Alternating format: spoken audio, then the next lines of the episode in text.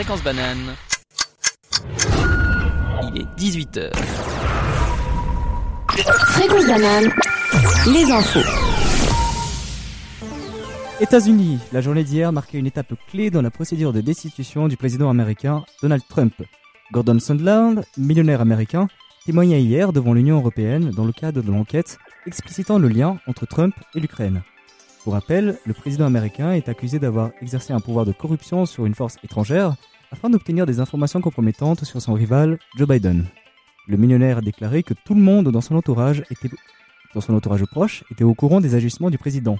Selon le camp démocrate, le témoignage permet de rendre les méfaits du président, souvent, contestés par les républicains, indéniables et définitifs.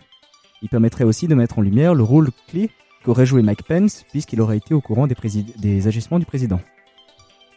Décimation des ânes. La moitié de la, population globale d'ânes serait décimée dans les 5 prochaines années, selon un rapport. Euh, en cause, un médicament traditionnel chinois, extrêmement populaire, l'Aijiao, à base de peau d'âne.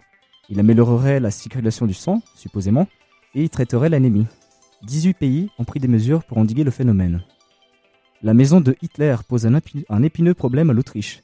Ce lieu historique est aussi marqué aussi euh, un lieu de pèlerinage, néo-nazi.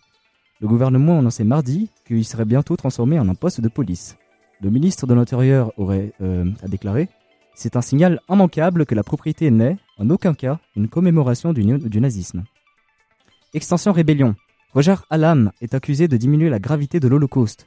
Le cofondateur est à l'origine d'une polémique en Allemagne il aurait déclaré par un tweet juste que le l'Holocauste n'est rien d'autre qu'une autre connerie de plus parmi une multitude d'autres dans l'histoire humaine. XR Allemagne se distancier de ses propos jugés à l'encontre des principes du mouvement. Roger Alam se retrouve désormais banni du groupe. Fréquence banane, la météo.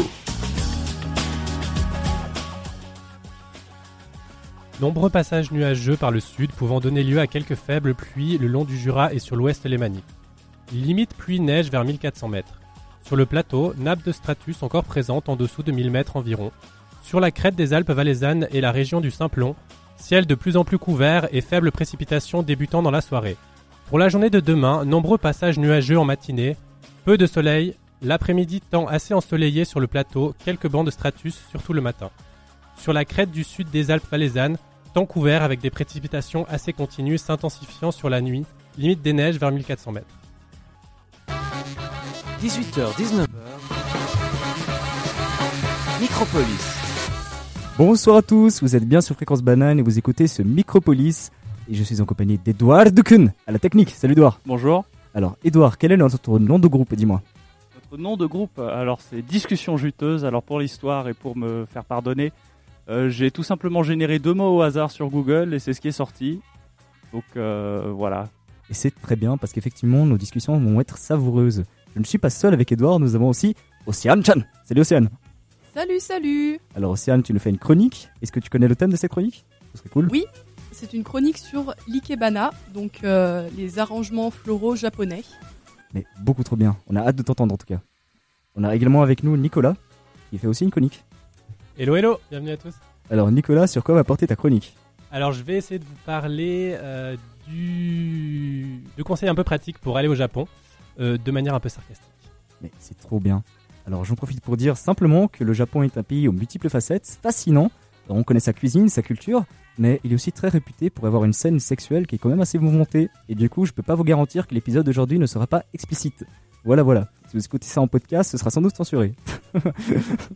Alors en plus de ça, nous avons également Alexandre. Salut Alex. Bonjour à tous. Alors, Alexandre, tu nous as fait une chronique aussi, sur quoi porte-t-elle Exactement, je vous ai préparé une chronique sur la pression sociale au Japon.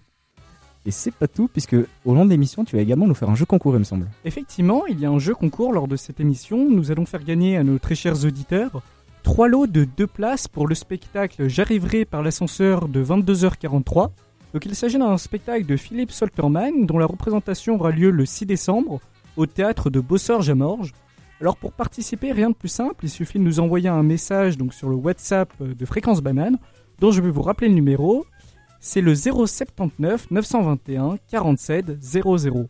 079 921 47 00. Vous avez jusqu'à 18h50 pour nous envoyer un message signalant que vous participez à notre jeu concours.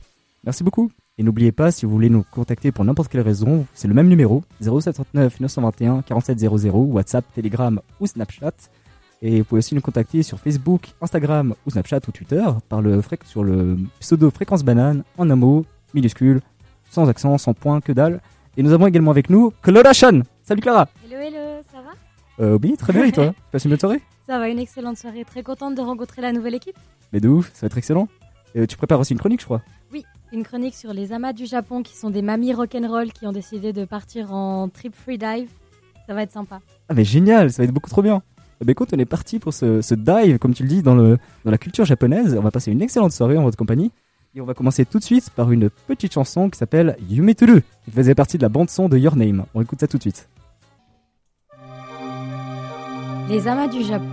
Au pays du soleil levant vit une communauté mystérieuse de femmes aux silhouettes singulières qui, font, qui ont fait de la mer leur allié. Présent- représenté dans le tableau Le rêve de la femme du pêcheur de l'iconique Okuzai, dans lequel on voit une femme pratiquer le sexe oral avec un poulpe, ces sirènes contemporaines ont suscité un grand engouement et fantasme. Elles n'en sont pas moins des dames de caractère qui exercent l'art du freedive dans les eaux froides du Japon à la recherche du trésor tout aussi féminin, l'ormo.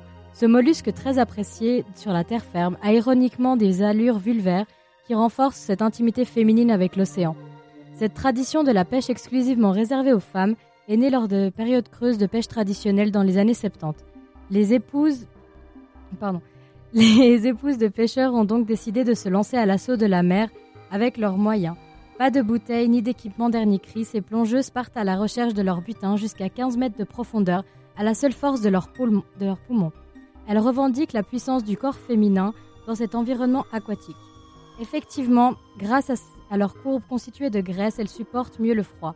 Cet, ex- cet exercice physique quotidien entretient également leur métabolisme et il n'est pas rare de voir des grands-mères âgées de 80 ans plonger avec une grâce surprenante. À noter que la majorité des amas ont dépassé depuis longtemps l'époque de la jeunesse insouciante et peinent à recruter une relève. Car même si ces femmes ont fait l'objet d'une érotisation renommée de par leur élégance qu'elles dégagent sous l'eau, leur condition actuelle est tout autre. L'image des amas n'excite plus autant les esprits car la communauté est actuellement bien plus constituée de femmes mûres aux traits marqués par la dureté de leurs tâches quotidiennes que de jeunes naïades. En plus de leur physique de moins en moins avantageux, leur place dans la société japonaise est ambiguë. Elles travaillent comme les hommes dans des conditions tout aussi dures et ont acquis une liberté et une indépendance propres au statut d'ama dont elles sont fières. Les hommes affirment ne pas vouloir d'une ama pour épouse qu'ils considèrent comme trop masculine. Sur le bateau, ce sont elles qui décident et ordonnent. Ces plongeuses téméraires ne craignent pas les conditions dangereuses de leur travail. Beaucoup d'entre elles meurent de noyade après être restées trop longtemps sans respirer ou emmêlées dans une corde. Elles peuvent tenir en moyenne 1 minute 30 immergées. L'exercice de la pêche façon ama est comme une drogue selon elles. La satisfaction de trouver des ormeaux les encourage à plonger toujours plus profond et longtemps. L'esprit d'équipe rend également les plongées plus ludiques pour ces femmes qui considèrent souvent leur communauté comme une deuxième famille. Après le travail, elles se retrouvent dans les maisons appelées les amagonias, dans lesquelles elles font un feu pour se réchauffer et éviter les maladies dues au froid.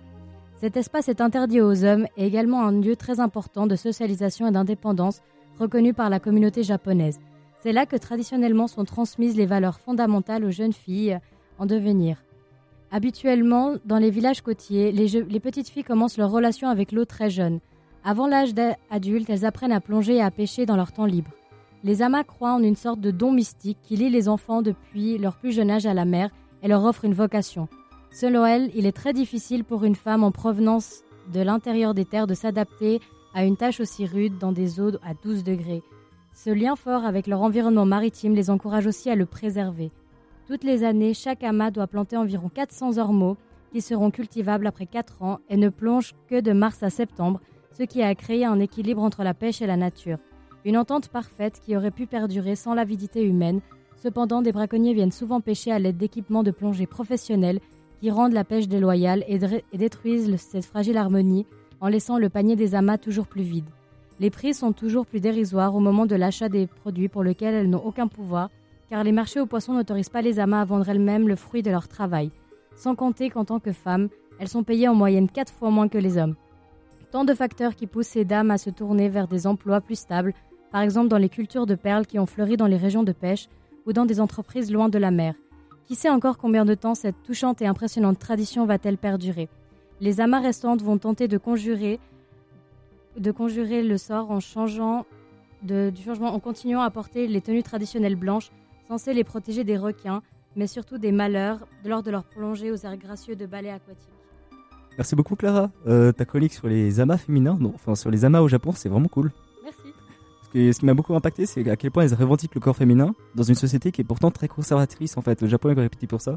Exactement, elles sont, elles sont vraiment très impressionnantes par leurs revendications au final euh, par rapport à leur corps et par rapport à leur envie de travailler comme les hommes. Elles travaillent dans des environnements assez durs, dans le froid et elles ont beaucoup de concurrence, donc elles sont vraiment très touchantes. C'est des mamies euh, très fortes. Merci beaucoup. Je trouve ça juste intéressant ce que tu disais sur le fait que c'est un lieu aussi d'émancipation. Voilà, je sais qu'on n'a pas trop le temps d'y revenir, mais je voulais juste le souligner. Je trouve, merci beaucoup, je trouve ça très intéressant. Merci pour cette chronique. Avec plaisir. Alors, et on écoute maintenant MV Limon. À tout de suite. C'était MV Limon, une super chanson. Et maintenant, on retrouve Nicolo avec sa petite chronique sur les côtés pratiques du Japon. Alors bonsoir à tous, aujourd'hui je vais essayer de vous euh, faciliter la vie si vous décidez un jour de voyager au Japon. Alors cet archipel isolé euh, qui fascine le monde occidental mais qui aux yeux de beaucoup rime encore avec inaccessibilité, trop loin, trop cher, trop inconnu, longtemps le Japon a été assimilé à une sorte de planète Mars et pourtant c'est une étoile fascinante. Alors aujourd'hui je ne suis pas là pour vous encourager à y aller, je ne travaille pas pour l'ambassade et je n'ai pas d'intérêt à vouloir des voyages encore plus massifs à l'autre bout du monde euh, à base de vols charter en ce temps de crise écologique. Cependant, je sais à quel point ce genre de voyage peut être important pour les gens qui, comme moi et certains auditeurs, je l'espère, sont amoureux de la culture nippone. Car selon moi, oui, la culture nippone, c'est soit on l'aime, soit on ne l'aime pas, mais elle ne laisse pas indifférente. En tout cas pour moi, ce fut comme Obélix, je suis tombé dedans quand j'étais petit. Je vais donc essayer de vous faciliter la tâche et de vous guider en vous donnant 2-3 conseils qui me paraissent nécessaires pour organiser et voyager au pays du soleil levant. Le choix de la date. Alors là, vous me dites, mais Nicolas, en fonction de nos vacances, c'est là qu'on choisit, non? Oui, mais non en fait. Comme tout endroit touristique, le Japon a des périodes hautes et des périodes basses. Le problème, c'est que ces périodes hautes tournent autour de certains événements contemplatifs reliés à la nature, comme la période des momiji ou des sakura, c'est-à-dire de fin septembre à novembre et d'avril à fin mai. Ces périodes hautes sont très très très très hautes, voire écœurantes. Imaginez la gare de Lausanne à 17h30 un vendredi soir, du matin au soir, du lundi au dimanche, dans les temples, les rues et les restaurants, bref, c'est comme en 40, comme dirait mon grand-père, une invasion. Alors, je vous recommande les périodes d'hiver si le froid ne vous fait pas peur et qu'un fin manteau neigeux correspond à l'esthétique de votre feed Instagram. Sinon, euh, les périodes de début juin à fin septembre qui correspondent au début et à la fin du Tsuyu, c'est-à-dire la saison des pluies. Alors oui, je suis parti début juin. euh, oui, il a plu pendant trois jours et on a dû porter un kawaii, pardon. Mais on a surtout économisé 30 à 40% sur nos hébergements et 400 francs sur nos billets d'avion. Éviter une vingtaine d'heures et de queue sur certains monuments et la vision d'une constante d'une classe de 150 gamins chinois faisant des signes de paix pendant que ton pote de sciences politiques d'à côté te rabâche une énième fois à la crise hongkongaise. Évitez la période touristique, le Japon est assez peuplé comme ça. Concernant le voyage, à moins de connaître des passeurs à Vladivostok, je vous conseille un vol direct. Réservez bien en avance depuis Zurich. Ne faites pas cette erreur de vouloir économiser 90 francs en choisissant une compagnie russe qui vous ferait une halte de 5 heures à Moscou et perdra probablement vos valises pour la première semaine de séjour. On passe un petit coucou à nos amis de chez Aeroflot. Alors, pareil pour les hébergements, le Japon n'est pas vraiment le pays de l'improvisation. Je sais qu'on peut s'en douter à la gueule que tirent les Tokyoïtes, mais mieux vaut prévenir que guérir. Réservez idéalement par Airbnb et évitez les hôtels, c'est cher, chiant et peu authentique. N'hésitez pas à faire l'expérience des logements traditionnels comme les ryokan, mais évitez de les faire à Tokyo, même s'il vous en coûtera un bras. Attendez d'être descendu un peu vers le sud. Alors oui, le sud. Certains viennent au Japon uniquement pour Tokyo, et moi je vais à des soirées raclette uniquement pour les cornichons. Non, ça n'a pas de sens. Prenez le temps, quitte à avoir fait 12 heures d'avion assis entre un enfant de 2 ans qui fait ses dents et un homme de 120 kg qui a de l'apnée du sommeil, restez 2 à 3 semaines et sortez de Tokyo. Allez au moins jusqu'à Kyoto, euh, d'où les villes d'Osaka, Nara, Kobe et même Hiroshima sont accessibles en moins de temps qu'il ne faut pour dire c'est drôlement cher les transports ici, mais au moins ils sont à l'heure. Il faut savoir que les transports sont extrêmement chers en effet. Comptez environ un tiers de votre budget pour les transports, bus, métro, train, avion. Une des, qualités- une des particularités auxquelles vous avez accès est un visa touristique, c'est le Japan Rail Pass. Un pass de 2, 3 ou 4 semaines donnant accès à toutes les grandes lignes ferroviaires du pays pour la modique somme d'un salaire moyen d'un project d'un salaire moyen d'un project manager de chez Nestlé.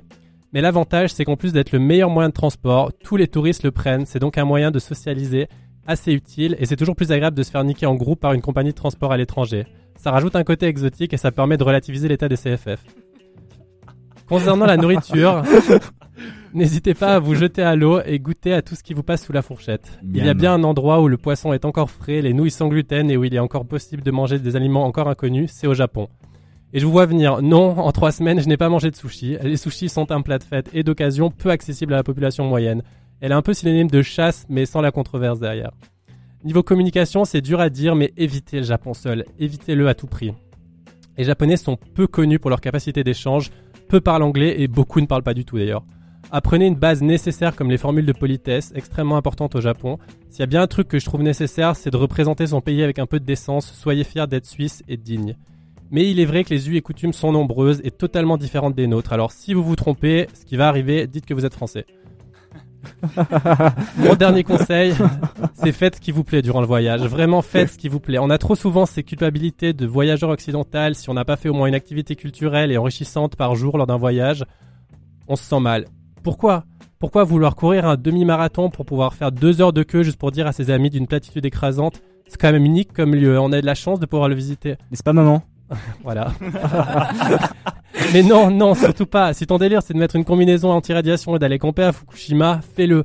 Si tu veux rester trois jours à Akihabara pour chiner des mangas de collection, fais-le. Si tu veux traverser la moitié du pays pour visiter une station thermale typiquement japonaise où la moyenne d'âge avoisine l'ère paléolithique supérieure, fais-le.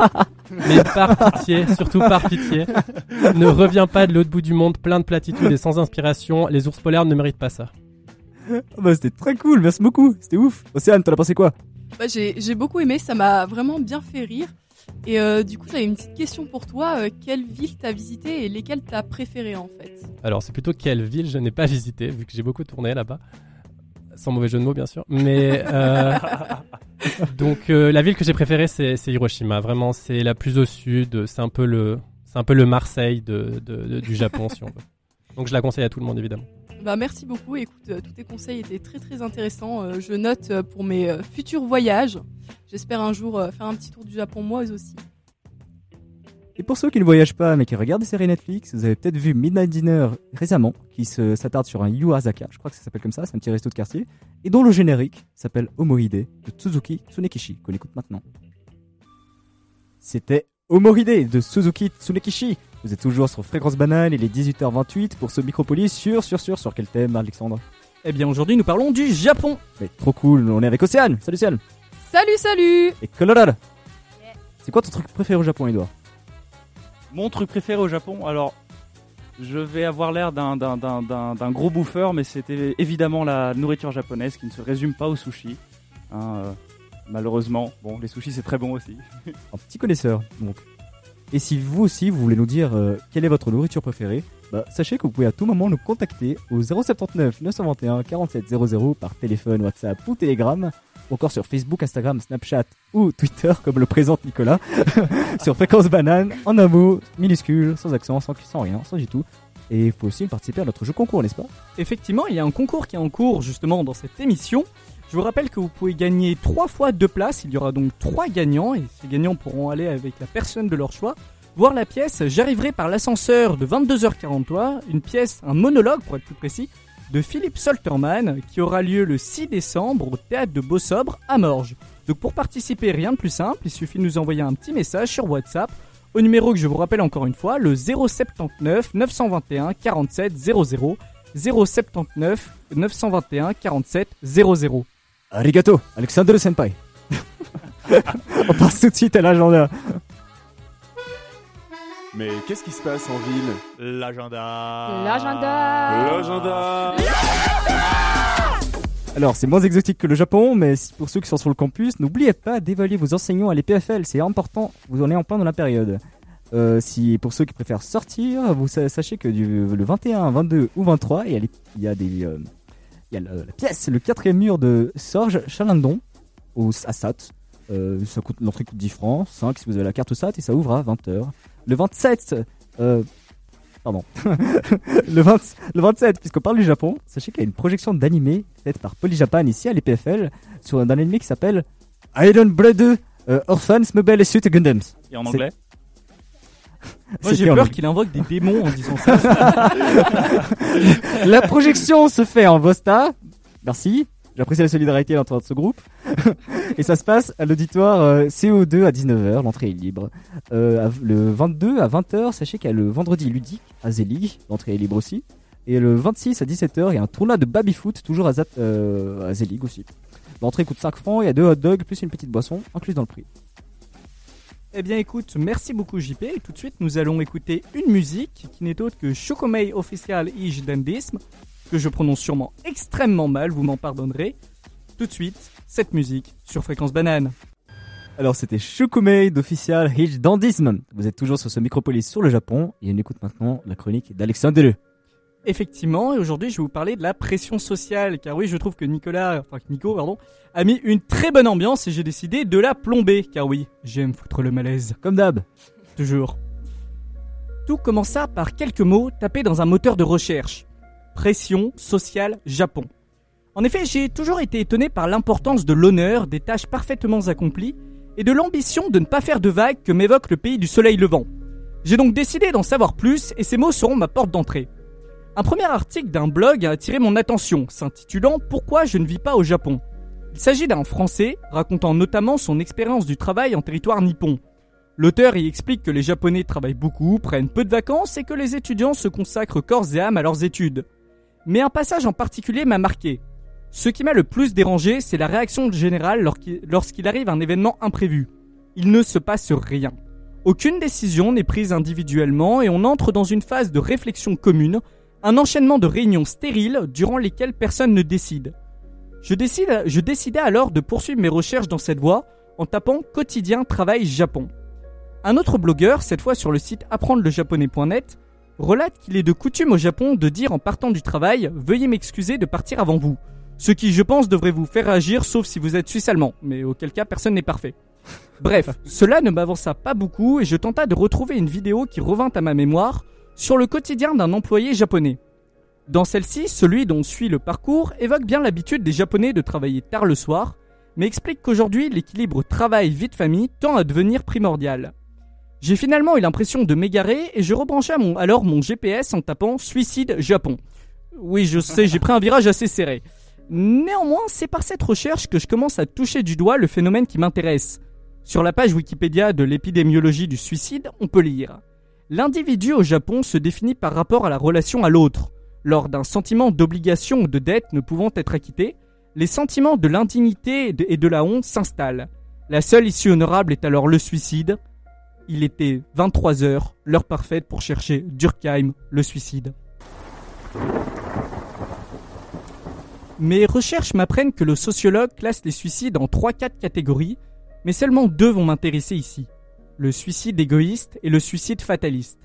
Le premier est l'action de mettre fin à ses jours par un manque d'intégration dans la société. Le second est une conséquence d'un excès de régulation et d'un contrôle social trop important. La question se pose alors de savoir si l'individu qui met fin à ses jours à cause du sentiment d'obligation le fait de manière fataliste ou égoïste. Et je ne vais malheureusement pas pouvoir répondre. C'est pourquoi j'en appelle à vous autour de cette table pour me dire ce que vous en pensez. Océane, est-ce que tu as quelque chose à ajouter là-dessus Une idée sur le suicide Est-ce que tu penses qu'il l'a fait plutôt de manière égoïste, fataliste ou, ou aucune idée? Il n'y a pas de bonne ou de mauvaise réponse pour le coup? Euh, Je veux dire que je me suis jamais vraiment posé la question en fait, euh, donc euh, tu me prends un petit peu au dépourvu. Clara, est-ce que tu as une meilleure idée que moi en fait sur le sujet? Non, pas vraiment. Surtout que c'est une, vraiment une culture qui est vraiment différente et une, une approche de l'honneur qui, qui n'est pas du tout raccord avec ce qu'on a l'habitude de voir. Donc, je sais pas trop. Pour le coup, si je peux juste vous exprimer un petit peu mes arguments, le suicide égoïste, comme je l'ai dit, marque une rupture avec la société et l'individu qui justement euh, se retrouve avec ce sentiment d'obligation, marque justement cette rupture, marque cette différence avec la société, et peut sûrement se suicider à cause de cela, justement. L'écart entre lui et les autres devient trop grand, donc il décide de mettre fin à ses jours. Ça, c'est l'argument que je vais avancer pour le suicide égoïste. Mais il y en a un autre justement pour le suicide fataliste qui va être de dire qu'il a tellement intériorisé les normes de la société qu'il finit justement par mettre fin à ses jours en considérant qu'il ne répond plus à ses exigences. Mais c'est justement parce qu'il les a intériorisés. Est-ce qu'avec ces éléments peut-être ça vous... Vous voulez réagir là-dessus ou non toujours pas euh, le sujet, le sujet est complexe, je le sais, mais j'ai pas de réponse là-dessus. Je, je, suis pas sociologue, donc. Euh. Ça me rappelle en tout cas les suicides qu'il y a eu pendant la deuxième guerre mondiale, donc les avions qui se crachaient de par propre volonté en fait sur les. Alors ça c'est autre chose, ça va être le suicide altruiste. Donc ça c'est une autre théorie de Durkheim, mais je vais pas y revenir là-dessus sur le sujet. Juste un bref mot euh, là-dessus, c'est qu'ils intériorisent effectivement la société au point de se désindividualiser. Ils font, ils ne font plus corps justement. Euh, ils ne font plus que corps avec, euh, avec cette société, avec cette masse d'individus, au point justement de donner leur vie pour une cause, souvent des sectes ou une idéologie. En parlant de donner leur vie, c'est vrai qu'au Japon, le, le travail euh, fait partie intégrante de l'honneur et c'est quelque chose d'extrêmement important. Et c'est d'ailleurs là qu'on a, qu'on a commencé à aborder le, le- le- ou qu'a été diagnostiqué pour la première fois le thème du, du karoshi, c'est-à-dire euh, la mort par suicide et je crois que la mort par le travail. Et je crois que tu vas nous en parler d'ailleurs. Effectivement, tu me fais une bonne introduction pour quelque chose qui arriva un tout petit peu plus tard dans ma chronique. Mais reprenons. En replongeant dans mes recherches, j'ai atterri sur un reportage de France 24 sur les décès liés au travail, justement. Bien que, comme dit plus tôt, certains salariés expliquent que l'importance de l'équilibre travail-vie de famille est grandissante, la réalité semble plus terne. Les heures supplémentaires interminables constituent encore une norme au Japon permettant d'être bien vu par sa hiérarchie, quitte à ne pas voir la mort qui vous guette, le chronomètre à la main. Le phénomène est tel qu'il y a même un mot en japonais pour le désigner, tu l'as dit tout à l'heure, c'est karoshi ou suicide par excès de travail. Pourtant, certains managers luttent à leur échelle contre ces dérives, quitte à en prendre le contre-pied, en obligeant les salariés à quitter le bureau à une certaine heure. Malgré les récentes évolutions, le suicide au Japon trouve un ancrage historique important, notamment par les samouraïs qui l'utilisaient pour éviter le déshonneur. Et il est encore aujourd'hui perçu comme un signe de responsabilité, ralentissant dès lors la perception du problème. Le paysage culturel japonais doit donc composer avec ce sordide élément de décor, à tel point que la forêt d'Aokigahara, réputée pour être un haut lieu de suicide, attire les touristes lors de leurs balades morbides. Bah, c'était une super chronique. Merci beaucoup, Alexandre. Ben de rien. Si juste quelqu'un veut réagir, peut-être? Toujours pas? Non Bon. Euh, Le suicide, oui, c'est pas cool. Effectivement. Merci Edouard pour ce message de prévention. ça très intéressant en fait. On voit vraiment que euh, au, au Japon, euh, l'honneur est très très important euh, et on a l'impression qu'ils cherchent pas trop, enfin qu'ils sont un peu enfermés dans leur bulle, qu'ils vont pas trop oser exprimer euh, leurs craintes et leurs émotions. Je sais pas trop. C'est surtout que justement, quand ils se retrouvent en désaccord avec cette société, en déshonneur, pour eux, il est normal de mourir. Et comme je le disais, c'est un signe de responsabilité. C'est-à-dire que la personne qui va se suicider, alors c'était le cas encore jusqu'à il y a quelques années, c'est encore le cas dans une certaine frange de la population. La personne qui va se suicider justement en prenant ça comme une responsabilité va euh, justement être regardée d'un bon œil, ce qui justement fait un contraste avec nos sociétés occidentales, où parfois, même si c'est pas mon avis pour le coup, certains considèrent que ceux qui se suicident le font par lâcheté. Alors, je veux pas vraiment rentrer dans un débat là-dedans, c'est très vaste, très complexe, mais on voit une certaine opposition justement entre les sociétés occidentales et, les so- et du moins la société japonaise euh, de par cet exemple. Et justement, à ce sujet, est-ce que dans une certaine mesure, est-ce qu'on arriverait à dresser un parallèle ou à essayer de comprendre Est-ce qu'on retrouve cette histoire de, de déshonorer sa société ici en Occident, en fait, dans une certaine mesure, sur certains aspects? Je pense qu'il y a une déconnexion qui est un peu plus profonde sur le déshonorer cette société. Dans le cas des entreprises, des gens qui donnent tout pour leur travail, alors ça existe quels que soient les pays. Au Japon, c'est une norme sociale vraiment intégrée pour la plupart des gens. Je pense qu'aux États-Unis, en France, en Suisse, ces personnes existent, mais c'est pas de la même manière. Ça va être des cas plus anecdotiques. Ces gens vont être regardés avec un œil en mode celui-ci, il, il est fou de travail, avec un œil pas forcément plus mauvais, mais du moins différent. Au Japon, ça va vraiment être la norme, ou du moins ça l'était encore jusqu'à quelques années. Donc le parallèle est un peu compliqué, je pense. C'est dans un cas, c'est vraiment intégré à la société, dans l'autre, c'est des individus qui sont parfois considérés comme en marge de celle-ci. Et du coup, pour tous les auditeurs qui ne se sont pas encore tiré une balle, étrangement, je vous propose d'écouter Pun Pun Pun pour se remonter un peu le moral. Dans l'ikebana, la théorie n'est pas tout. L'ikebana, c'est surtout savoir observer les plantes et savoir les approcher. À leur contact, une conversation intime se noue. L'ikebana enseigne ce langage et permet à chacun de devenir artiste avec une branche, d'après Kizashi de l'école. Shinenshu. Comme vous l'avez compris en entendant cette superbe citation, aujourd'hui je vais vous parler de l'ikebana, art traditionnel japonais fondé sur la composition florale. Mais avant de vous présenter quelques concepts de base de cet art, je vais vous raconter très brièvement son histoire. Si le terme ikebana, qui signifie littéralement la voix des fleurs ou encore l'art de faire vivre les fleurs, date du XVIIIe siècle, son histoire démarre bien plus tôt.